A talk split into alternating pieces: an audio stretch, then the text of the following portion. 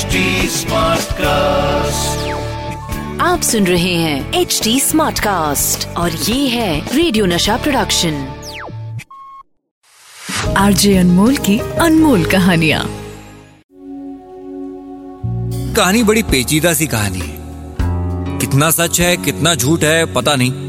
लेकिन हर कहानी का पार्ट उठाया गया है अलग अलग मैगजीन्स के कुछ इंटरव्यूज़ से। कहानी शुरू होती है दो अनजाने की शूटिंग से। फ़िल्म इंडस्ट्री के दो बेहतरीन एक्टर्स पहली बार एक साथ काम कर रहे थे। अमिताभ बच्चन और रेखा। बच्चन साहब की तब तक शादी हो चुकी थी।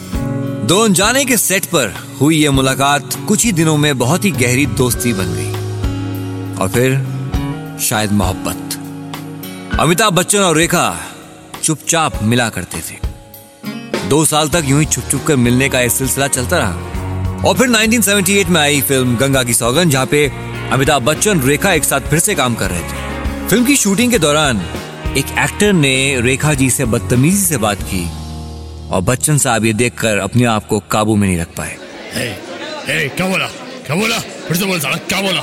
इस इंसिडेंट के बाद कहीं ना कहीं बच्चन साहब के दिल की फीलिंग्स बाहर आ गई दुनिया के सामने। अमिताभ बच्चन और रेखा दोनों ने ही उस वक्त इस अफेयर की बात को झूठा ठहराया।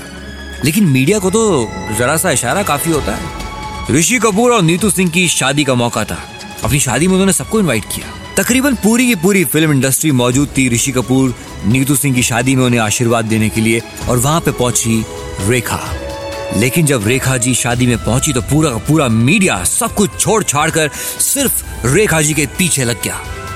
रेखा जी की मांग में सिंदूर था। उनके गले में मंगलसूत्र था।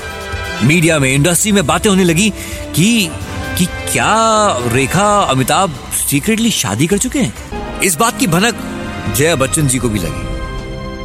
उन्होंने रेखा को अपने घर डिनर पे बुलाया और बड़े प्यार से रेखा जी से कहा चाहे कुछ भी हो जाए मैं अपने पति को नहीं छोड़ने वाली। इन सब बातों के बीच इस गर्मा गर्मी के बीच यश चोपड़ा की फ़िल्म सिलसिला। जिसके लिए अमिताभ बच्चन और यश चोपड़ा ने कन्विंस किया जया बच्चन और रेखा को एक साथ काम करने के लिए।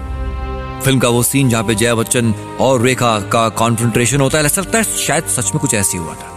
अपने एक इंटरव्यू में यश चोपड़ा ने बताया कि सिलसिला फ़िल्म के दौरान वो देख सकते थे कि रियल लाइफ और रियल लाइफ दोनों एक साथ चल रही है। फ़िल्म में और हकीकत में जया बच्चन, अमिताभ बच्चन की वाइफ है और रेखा उनकी गर्लफ्रेंड कुछ भी हो सकता था, लेकिन ये तीनों एक साथ काम कर रहे थे। और फिर सिलसिला फ़िल्म की शूटिंग के दौरान रेखा जी ने अमिताभ बच्चन से साफ़ साफ़ पूछ ही लिया। क्या आप मेरे लिए अपनी बीवी जया को छोड़ सकते हैं? सवाल के जवाब में बच्चन साहब शांत खड़े रहे। और फिर इसी के बीच रेखा जी ने दिया एक इंटरव्यू जिसमें किया हर बात का खुलासा।